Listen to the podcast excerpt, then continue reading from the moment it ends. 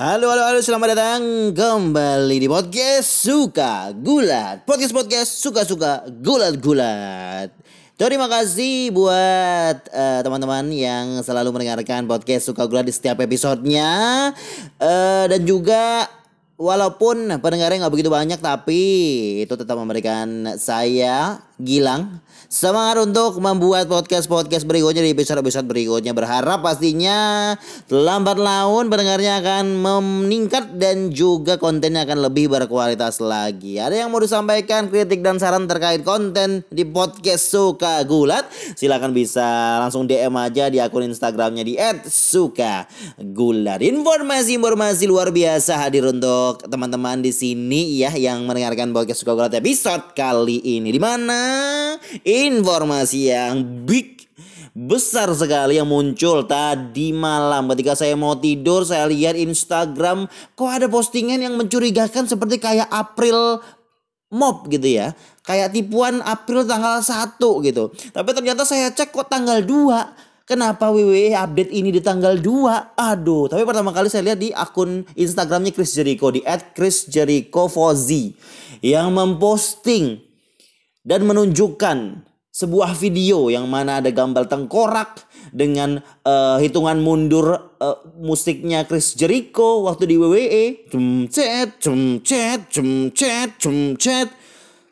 Terus di video itu muncul Chris Jericho face to face di podcastnya Steve Austin Stone Cold podcast session yang mana ini pastinya informasi yang berita yang sangat-sangat mengagetkan dunia gulat profesional. Kita tahu ya, kalau Chris Jericho itu sudah keluar dari WWE sejak 2017 mungkin apa 2018 lupa dan dia masuk resmi ke All Elite Wrestling sejak tahun 2019 sejak pertama kali All Elite Wrestling diumumkan dia jadi signee yang pertama yang terbesar di All Elite Wrestling pada saat itu.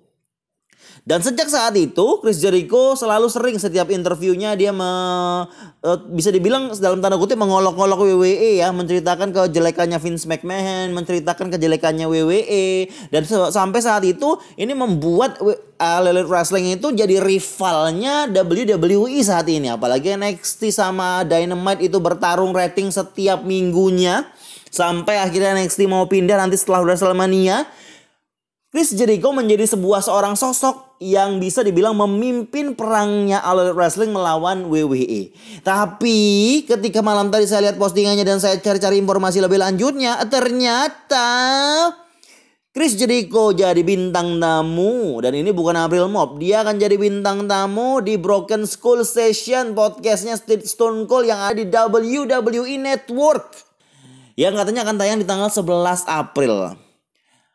Saya saat itu kaget dan shock juga kenapa ini bisa terjadi. Apakah WWE akhirnya berafiliasi dengan All Elite Wrestling ataukah ini hanya one time only, hanya satu kali saja? Nah, saya cari informasinya, informasinya dapatlah beberapa jawaban yang akan saya share di podcast Suka Gulat episode kali ini. Selain itu juga saya akan sedikit memberikan result ataupun hasil episode Smackdown tadi pagi dan juga ada berita-berita lainnya mengenai WrestleMania. Dan teman-temanku, setelah beberapa saat uh, teaser muncul videonya Broken School Session nanti next episode bersama Chris Jericho pasti timbul pertanyaan. Sesaat setelah itu uh, Stone Cold muncul di sebuah interview dengan Sports Illustrated dan ditanyakanlah tentang uh, Chris Jericho ini. Ini gimana deal-dealannya? Kok bisa Lele Wrestling Jericho rivalnya WWE saat ini bisa ada di programnya WWE yang beneran programnya WWE. Bukan seperti si Empang yang datang di programnya Fox. Beda lagi itu. Si Empang tidak ada hubungannya sama WWE pada saat deal-dealan. Nah ini jelas-jelas Broken School Session di WWE Network yang ditayangkan biasanya selalu dipromokan di acaranya WWE. Nah ceritanya jadi Stone Cold ini pada saat itu dia cerita ya kenapa kok bisa deal-dealan sama si Chris Jericho. Vince McMahon bilang apa? Jadi waktu itu uh, si uh, Stone Cold ini lagi istirahat, lagi minum bir gitu setelah uh, acara interview Broken Skull Sessionnya bersama Undertaker. yang uh, ketika bukan gitu ya. Jadi setelah uh, interview podcastnya bersama Undertaker ditayangkan begitu. Dan tiba-tiba setelah acara tersebut Chris Jericho ngeteks dia ataupun SMS dia bilang Man, that was good. That was a great interview. Itu sebuah interview yang luar biasa dan dikasih emoji ke Steve, uh, Steve Austin membalas dengan emoji ya, dengan emoticon begitu dikasih uh, gambar bir emoticon bir juga, terus ada juga emoticon elang gitu. Dan setelah dikasih emoticon itu, Chris Jericho menelpon Stone Cold menelpon ya udah ngobrol biasa begitu. Dan memang si uh, Steve Austin ini respect banget sama karirnya Chris Jericho. Yang di mana kalau kita uh, searching tentang sejarah pro wrestling pasti muncul nama Chris Jericho di situ. Dan senang sekali si uh, Chris Jericho masih berhubungan baik dengan Steve Austin menghubungi Steve Austin pada saat itu. Dan uh, pastinya uh, si Steve Austin lagi ngobrol-ngobrol tiba-tiba muncullah uh, ajakan dari uh, Steve Austin. Dia bilang saya pengen kamu ada di show ini. Ah, saya pengen kamu jadi bintang tamu di Broken School Session. Dan Chris Jericho langsung bilang saya senang sekali. Saya I hate love to do it. I love to do it. Saya saya pastinya sangat uh, senang sekali juga terlibat dalam Pro, Broken School Session podcast ini. Dan Stone Cold memutuskan untuk menanyakan hal tersebut dengan Vince McMahon. Boleh apa enggak? Si bintang All Elite Wrestling rivalnya WWE, Chris Jericho tak ada dalam Broken Skull Session di WWE Network. Dan Stone Cold menghubungi Vince McMahon lewat SMS. Dan dia bilang ini sesuatu ide yang sangat luar biasa uh, tentang Jericho datang ke uh, Broken Skull Session ini. Dan tanpa diduga Vince merespon dengan it's cool, go ahead. Itu keren, lanjutkan. Nah ini persetujuan dari Vince yang bisa dibilang cukup dikagetkan oleh Stone Cold pada saat itu.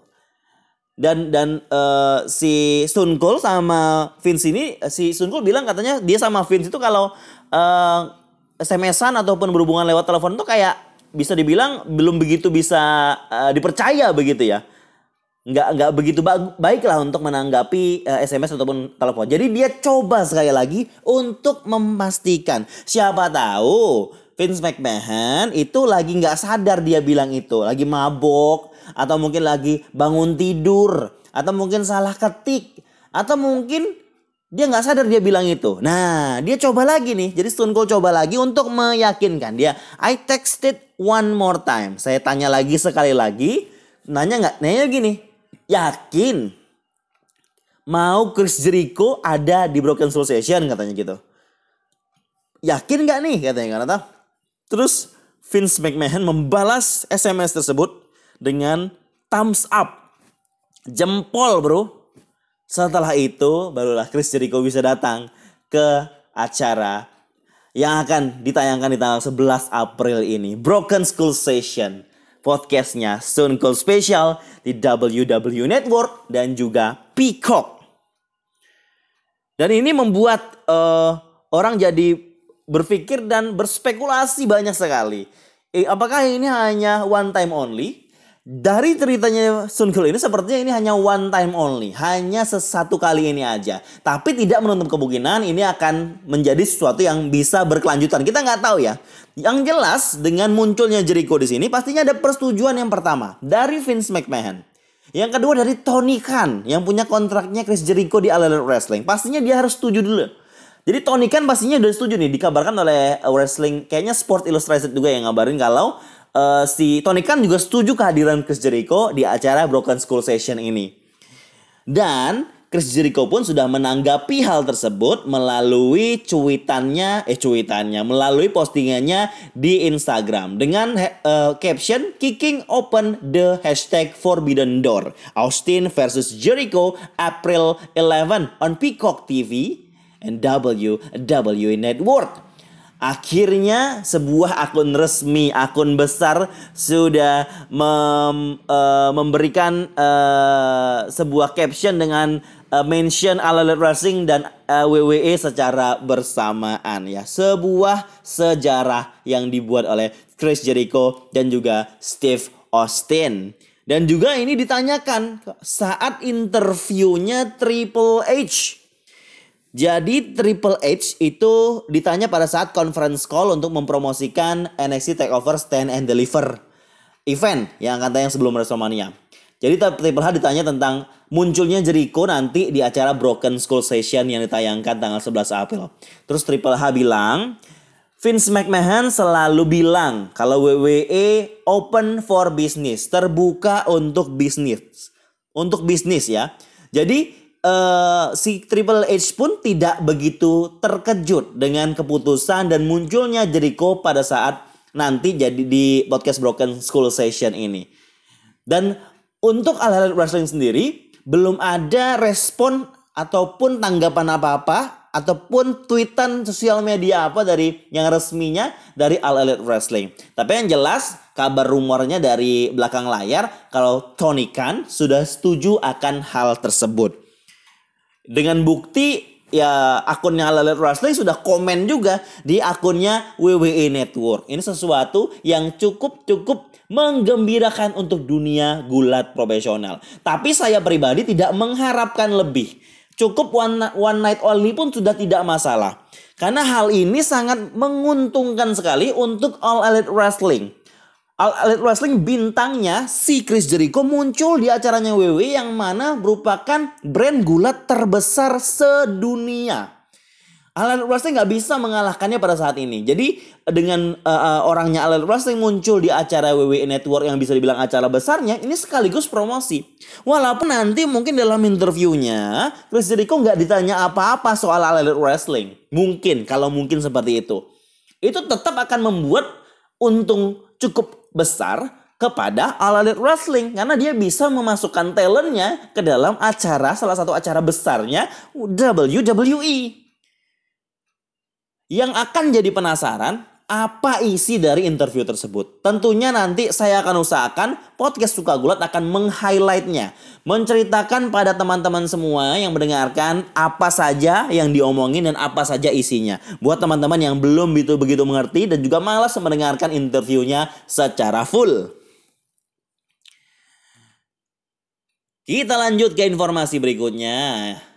Kita sudah tahu ya kalau uh, di Hari ini tadi pagi adalah episode SmackDown dua episode terakhir menuju WrestleMania. Dan sudah dikabarin juga kata katanya eh, episode SmackDown menjelang WrestleMania itu di taping. Sudah direkam sebelum tayang episode SmackDown yang sekarang ini. Kita mulai ya. Jadi diawali dengan Edge yang naik ke atas ring dan memberikan promo untuk membuka SmackDown.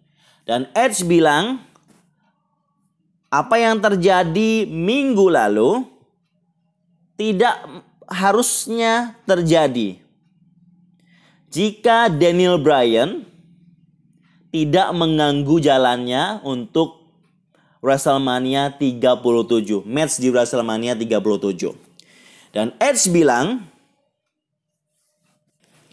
dia juga mau terima kasih kepada Daniel Bryan karena sudah uh, membuat Edge melihat ke, ke cermin dan kembali melihat seorang the rated R superstar.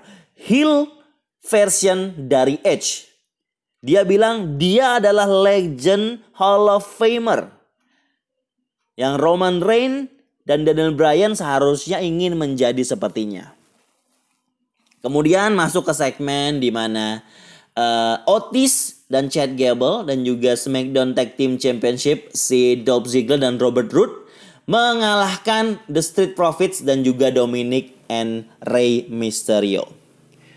Match eh, segmen berikutnya Corey Graves menginterview Seth Rollins dan Cesaro di dalam ring. Dan Rollins bilang she's he's unshakable, tidak bisa digoyahkan. Dan dia bercerita tentang WrestleMania moments. Dan Cesaro juga bilang dia tahu dan juga dia dia tahu dia akan mengalahkan dan mempermalukan Rollins di WrestleMania. Dan Rollins mengancam untuk menghabisi Cesaro malam ini juga. Dan Cesaro bilang harusnya dia akan mendapatkan Cesaro swing.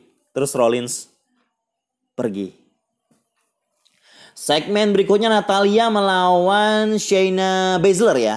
Natalia berhasil mengalahkan Shayna Baszler dan semua cewek-cewek itu ikutan uh, tim-tim cewek itu ikutan uh, bergabung untuk berantem semuanya di sana. Ada uh, Natalia, Tamina, Shayna, Naya, Ruby Riot, Liv Morgan, Mandy Rose, Dana Brooke, Naomi dan juga Lana.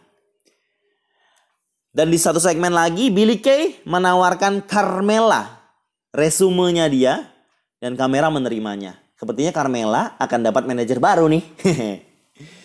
dan ini yang salah satu momen yang ditunggu-tunggu adalah red carpet premiernya dokumentari Sami Zayn bersama Logan Paul. Dan Sami menanyakan uh, Logan Paul mau nggak menjadi tamunya di WrestleMania 37 pada saat matchnya melawan Gavin Owens. Dan Logan Paul bilang, oke, okay, he will. Dan Logan bilang, dia sudah ngomong sama Owens di backstage. Dan uh, Owens bilang ke dia, tidak ada konspirasi. Jadi Owens bilang ke, ke Logan Paul tidak ada konspirasi. Terus kemudian keluar Kevin Owens dan memberikan uh, kering terus memberikan stunner kepada Sami Zayn. Dan Sami Zayn memukul Kevin Owens di belakang layar dan bilang Kevin Owens menghancurkan momennya. Kemudian masuk ke segmen Bianca Belair melawan Carmela dan berhasil dikalahkan oleh Bianca Belair ya. Setelah match si Sasha Banks mencoba untuk menyerang Bianca lagi tapi akhirnya dihindari begitu.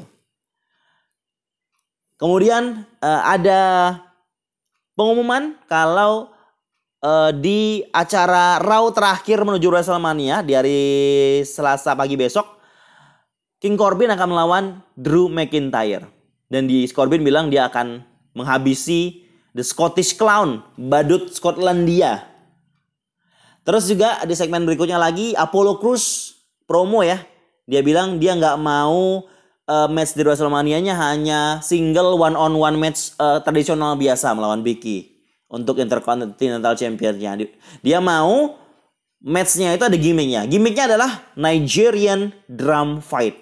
Kemungkinan uh, match yang bisa pakai alat yaitu alatnya adalah drum gitu ya, drum uh, dari negara Nigeria begitulah, sort of kayak gitu. Match berikutnya adalah Daniel Bryan melawan Jey Uso di Street Fight yang merupakan main event untuk SmackDown episode tadi pagi. Daniel Bryan berhasil memenangkan pertandingan seperti biasa di pertandingan yang sangat luar biasa ini dan setelah itu setelah matchnya Bryan menyerang Edge dan Roman Reigns.